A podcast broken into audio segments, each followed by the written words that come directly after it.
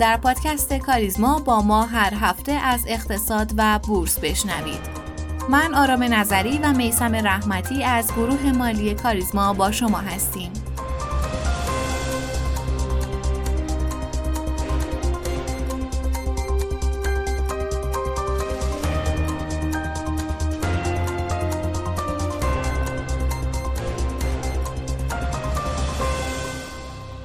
سلام و روز بر شما خوش شنوندگان و همراهان همیشگی پادکست کاریزما. امروز چهارشنبه هفتم تیر ماه 1402 و شما در حال گوش کردن به 122 ومین اپیزود از پادکست کاریزما هستید. امروز قراره که اول اخبار رو با هم بشنویم. بخش دوممون که بررسی هفتگی بازار هست رو امروز با بخش مصاحبه یکی کردیم. آقای رحمتی امروز همراه ما نیستن و ما در مورد بازار قراره که صحبت های جذاب آقای کوشکی رو بشنویم که در مورد بازار و مسیر سرمایه گذاری در تابستون صحبت کردن گوش بدیم و در آخر قراره که امروز با یکی دیگه از افراد مهم دنیای اقتصاد یعنی استیون لویت آشنا بشیم. بین کسایی که تا الان توی بخش بیوگرافی معرفی کردیم من فکر می‌کنم که استیون لویت یه جذابیت خیلی خاص داره به خاطر پژوهش هایی که داشته که پیشنهاد می‌کنم حتما با همون همراه بشین و باش آشنا بشین و حتما هم برین سراغ پژوهش هاش و اونها رو حتما بخونید. با ما همراه باشین در اپیزود 122 پادکست کاریزما.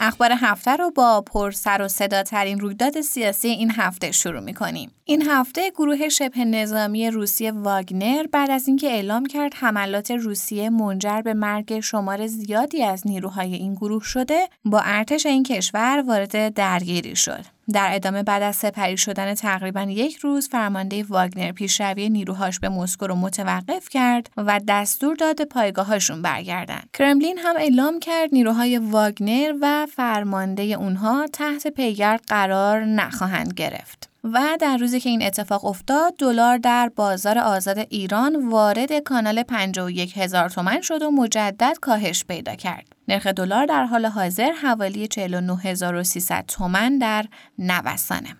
خبر مهم این که FATF خبر داد که ایران در فهرست سیاهش باقی میمونه و از اعضای خودش مطابق توصیه نامه شماره 19 خواست تا همه روابط مالی، تجاری و بانکی با افراد حقیقی و حقوقی ایرانی رو محدود به ارزیابی دقیق تر کنه.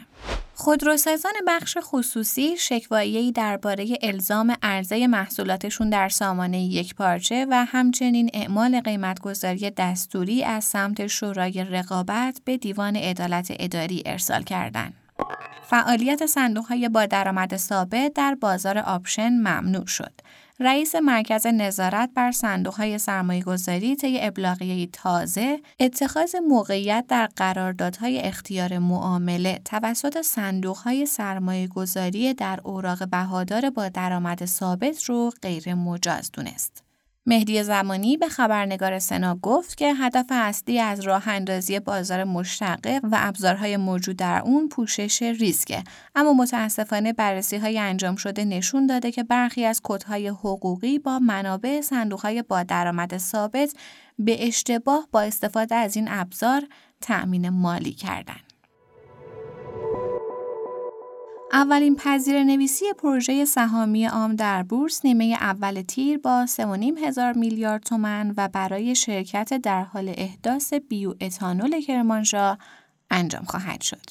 آخرین خبر را از نرخ گاز صنایع بشنویم. این هفته نامه ای منتشر شد مبنی بر اینکه افزایش نرخ خوراک گاز صنایع تا سقف 7000 تومن در 17 اردیبهشت ماه اعلام شده بوده و کلیت بازار از اون بیخبر بودن.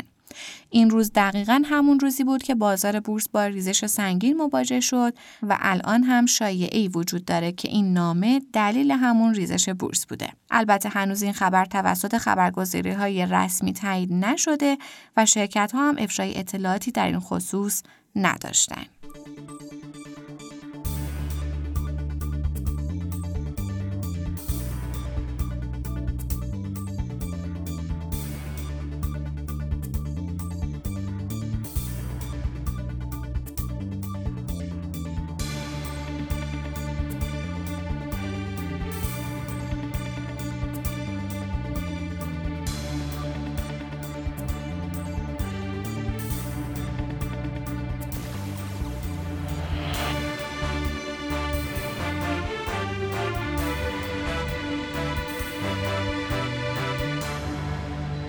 بازار سرمایه در روزهایی قرار داره که اکثر تحلیلگران اعتقاد دارند بیشتر نمادهای بازار اصلاح خوبی کردن و نسبت قیمت به ارزش واقعی اونها در محدوده مناسبیه. از طرفی مجامع بورسی هم باعث شده رفت و برگشت سهمها به بازار زیادتر بشه.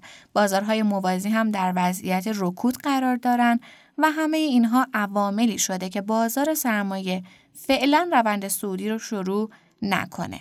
اما قیمت های جذاب شرکت ها در صنایع مختلف باعث شده که تحلیلگران اعتقاد داشته باشند تا بسون پیش رو می‌تونه برای بازار سرمایه جذاب باشه. به همین دلیل در این اپیزود در مورد مسیر سرمایه گذاری در تابستان با جناب آقای حمید کوشکی مدیر سرمایه گذاری گروه مالی مهرگان صحبت کردیم که میشنویم با هم. سلام آقای کوشکی ممنون که وقتتون رو در اختیار ما قرار دادید. قبل از عید بسیاری از تحلیلگرا اعتقاد داشتن که بازار سرمایه توی سال جدید می‌تونه بهترین بازار باشه و ماه اول هم همینطوری بود. ولی رفته رفته بازار با اصلاح نسبتا سنگینی همراه شد. حالا که سه ماه از سال گذشته و مشاهده این هستیم که شاخص کل داره نزدیک میشه به عدد مرداد ماه سال 1399 به نظر شما الان در نقطه فعلی بازار ارزنده است یا نه؟ با عرض سلام و وقت بخیر. خدمت شما عزیزان و سروران گرامی خسته نباشید درز می‌کنم خدمتتون.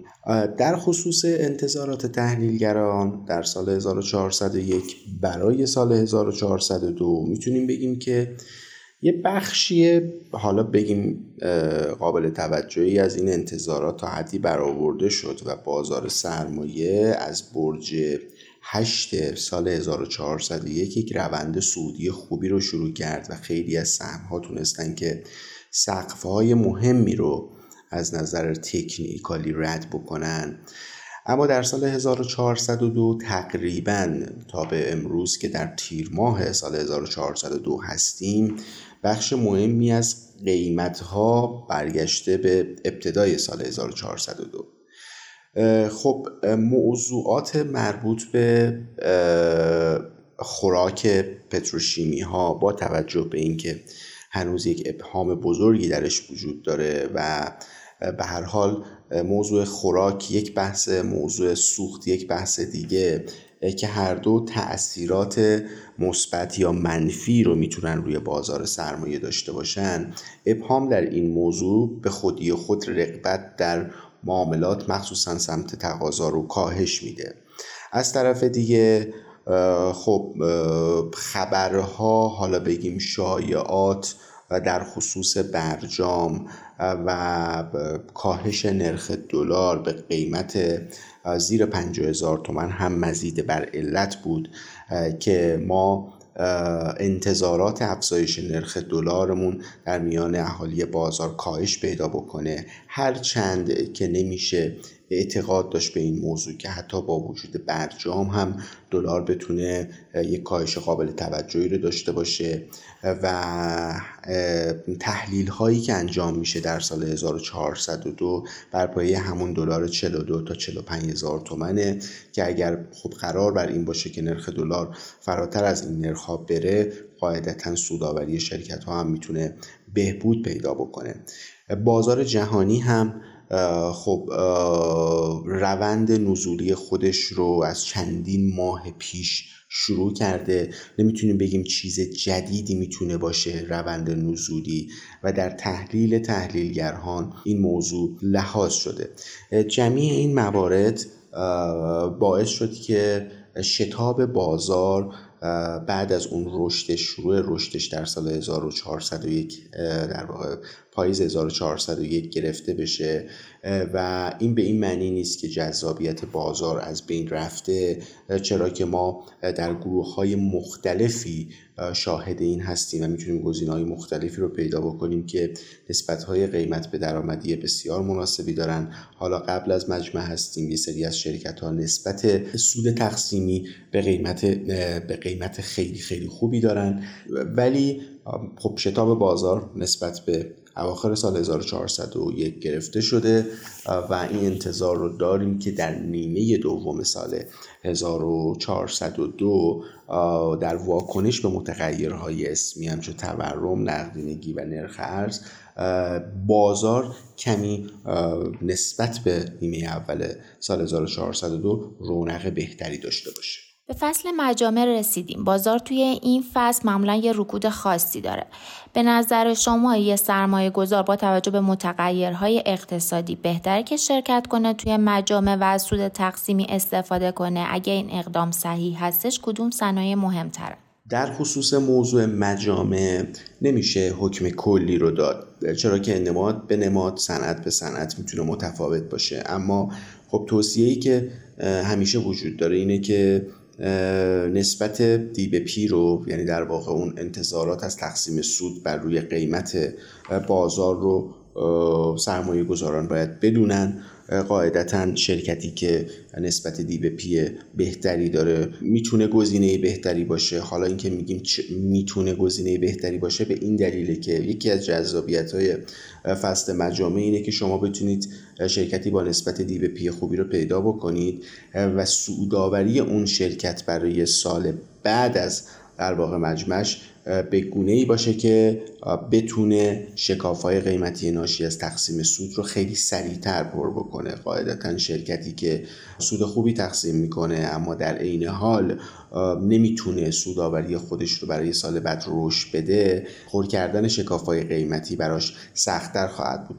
مضاف بر این که در یک سری از شرکت ها و صنایع ممکنه که عملکرد شرکت بعد از مجموعه و قبل مجموعه متفاوت باشه. برای مثال در صنعت دارو در صنعت غذایی و صنایعی که ما دوره اصول مطالبات بسیار بالایی داریم. تقسیم زیاد سودهای نقدی در شرایطی که خب اقتصاد توی یک حالت تقریبا رکود تورمی قرار داره منجر به این میشه که سطح تسهیلات این شرکت ها بالاتر بره و ما تاثیر منفی این موضوع رو در هزینه های مالی بالای شرکت ها خواهیم دید.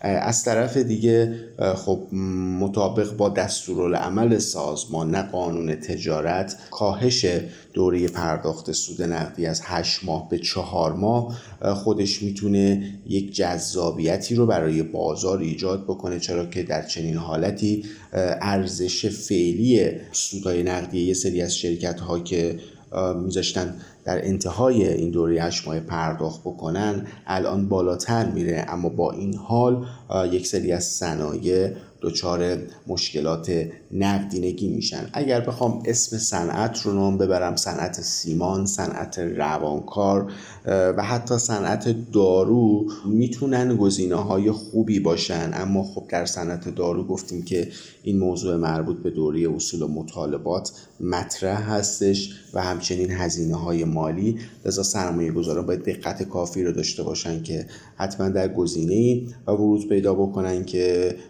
اطمینان نسبی وجود داشته باشه نقدینگی شرکت خوبه می‌تونه راحت این سودها رو تقسیم بکنه و نیازی هم به اخذ تسهیلات بالا نداره. خیلی ممنون. آخرین سوال که دیگه وقتتون رو هم نگیریم.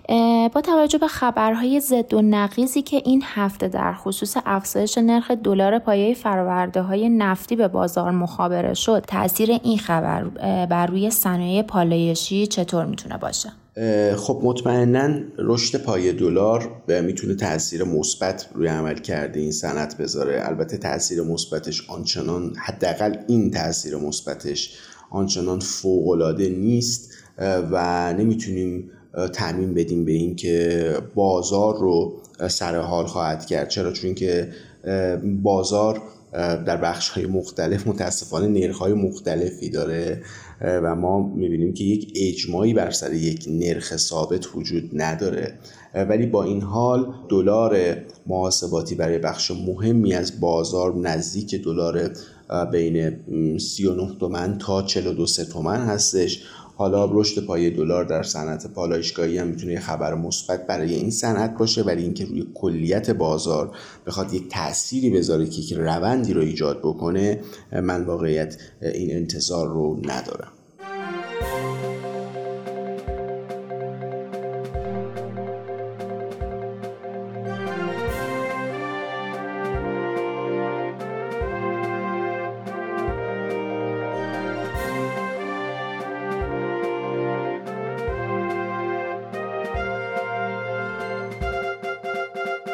هفته که گذشت برای جامعه اقتصاد و مالی هفته غمانگیزی بود. یکی از معروفترین افراد حوزه مالی یعنی هری مارکویتس بعد از خدمات بسیار خودش به حوزه سرمایه گذاری در سن 96 سالگی درگذشت. ما قبلا در مورد هری در اپیزود 90 پادکست صحبت کردیم و پیشنهاد می‌کنم که این اپیزود رو حتما گوش کنید. اما این هفته قرار در مورد فردی در اقتصاد صحبت کنیم که در حوزه های اجتماعی فعالیت های خیلی جذابی داشته. استیون لویت اقتصاددان مشهور آمریکایی و برنده مدال جان بیتس کلارک که کارهاش در بسیاری از رشته های علوم اجتماعی از جمله اقتصاد سیاسی، جامعه شناسی، علوم سیاسی و اقتصاد جرم و جنایت اثرگذار بوده. لویت به خاطر تحقیقاتش در سال 2006 به عنوان یکی از صد نفری که دنیای ما رو شکل میدن یعنی صد نفر تاثیرگذار دنیا از سمت مجله تایم معرفی شد. یک نظرسنجی در سال 2011 از استادان اقتصاد لویت رو بعد از کروگمن، گریگوری منکیو و عجم اغلو به عنوان چهارمین اقتصاددان زنده مورد علاقه اونها معرفی کرد. استیون در سال 1991 در مقطع دکترا به MIT پیوست و در ابتدا علاقش بیشتر به نظریه های اقتصادی بود اما رفته رفته علاقش به مسائل کاربردی بیشتر شد. به عنوان مثال در مقاله رابطه علی بین میزان زندانی شدن و نرخ جرم رو کنار هم گذاشت و نشون داد که سیاست هایی که سبب افزایش حبس میشن تاثیر بیشتری نسبت به اونچه قبلا تصور می‌شد در کاهش جرم و جنایت دارن. کارهای اون در موضوعات مختلف اقتصادی از جمله جنایت، سیاست و ورزش شامل بیش از 60 نشریه دانشگاهیه. توی یه مثال دیگه اون توی مقاله مشهور خودش با عنوان تاثیر سخت جنین قانونی بر جنایت نشون داد که قانونی شدن سخت جنین در آمریکا در سال 1973 تقریبا 18 سال بعد با کاهش قابل توجه در جرم و جنایت تأثیر خودش رو نشون داد. این در حالیه که برخی توضیحات ارائه شده مثل افزایش نرخ حبس، بهبود رویه های پلیس و اقتصاد قوی هیچ کدوم به طور کامل این کاهش رو توضیح ندادن. لوید در سال 2003 مدال جان بیت کلارک رو دریافت کرد. جایزه ای که انجمن اقتصادی آمریکا هر دو سال یک بار به آینده دارترین اقتصاددان آمریکایی زیر چهل سال اعطا می‌کنه.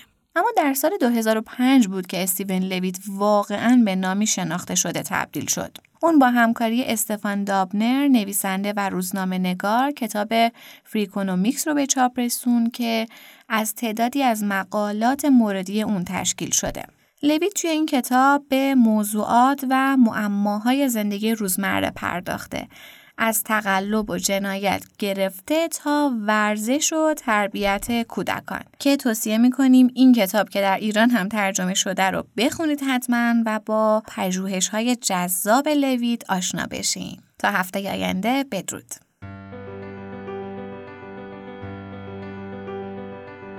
ممنونیم که همراه مایید. پادکست کاریزما رو می‌تونید هر پایان هفته در تمامی پادگیرها مثل Castbox، Overcast، Apple Podcast و Google Podcast بشنوید و با آیدی تلگرام pod underline admin با ما در ارتباط باشید. POD underline admin.